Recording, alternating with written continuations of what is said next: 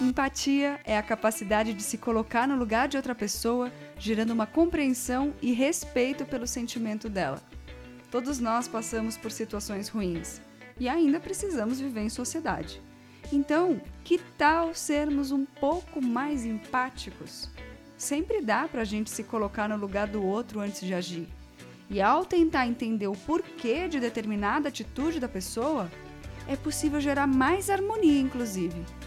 Façamos sempre o que gostaríamos que nos fizessem, mesmo que isso seja simplesmente entender os motivos do outro. Um beijo.